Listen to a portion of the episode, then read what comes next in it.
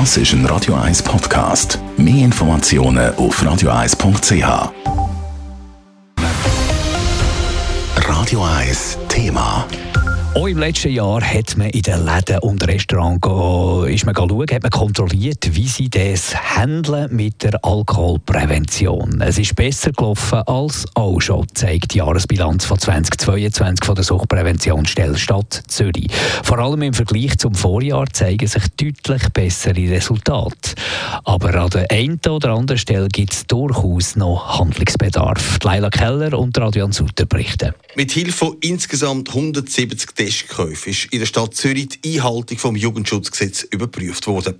Bei diesen Testkäufen gehen Jugendliche in einen Laden und versuchen Tabak oder Alkohol zu kaufen, wo sie eigentlich noch zu jung dafür wären. Das Resultat von diesen Testkäufen ist im Jahr 2022 erfreulich, sagt der Urs Rohr von der Suchtpräventionsstelle der Stadt Zürich. Die Zahlen sind wieder deutlich besser als die letzten zwei Jahre. Äh, wir führen das unter anderem auch darauf zurück, dass die Leute halt nicht mit Masken in den Läden auftreten und dass äh, Bestimmung vom Alter wieder einfacher geworden ist für das Verkaufspersonal. Die Testkäufe werden im Zusammenarbeit mit der Stadtpolizei und dem Blauen Kreuz durchgeführt. Bei knapp einem Drittel von diesen Käufen sind Produkte verkauft worden, obwohl die Jugendlichen noch nichts erforderliche Alter erreicht haben. Was sich dabei stark gezeigt hat, ist, ähm, bei den Produkten, die ab 16 erhältlich sind, also sprich äh, Tabak, Bier, Wein etc., also die leichten Alkoholika und Tabak, da haben wir massiv bessere Zahlen als in den letzten Jahren. Was uns immer noch Sorgen macht, ist der Verkauf von härtem Alkohol, also von Spirituosen. Dort sind die Zahlen nach wie vor am schlechtesten. Wenn jetzt eine Verkäuferin oder ein Verkäufer Tabak oder Alkohol illegal rausgibt, werde die Person strafrechtlich verzeigt. Auch wird die Ladeninhaberin oder der Ladeninhaber ermahnt, dass der Verkauf besser muss geregelt und kontrolliert werden, damit so etwas nicht mehr vorkommt.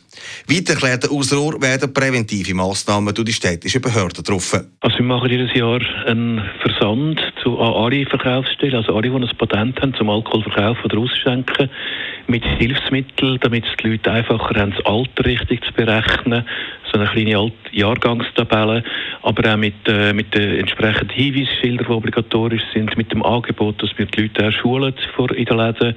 Es werden also zwei Wege gefahren. Einerseits die Testkäufe in Zusammenarbeit mit der Polizei, um die schwarzen Schafe auch anders bestrafen.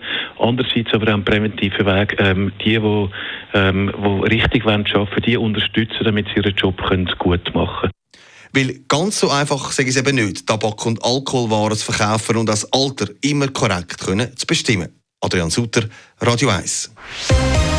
Radio 1 Thema. Jederzeit zum Nachlesen als Podcast auf radio1.ch.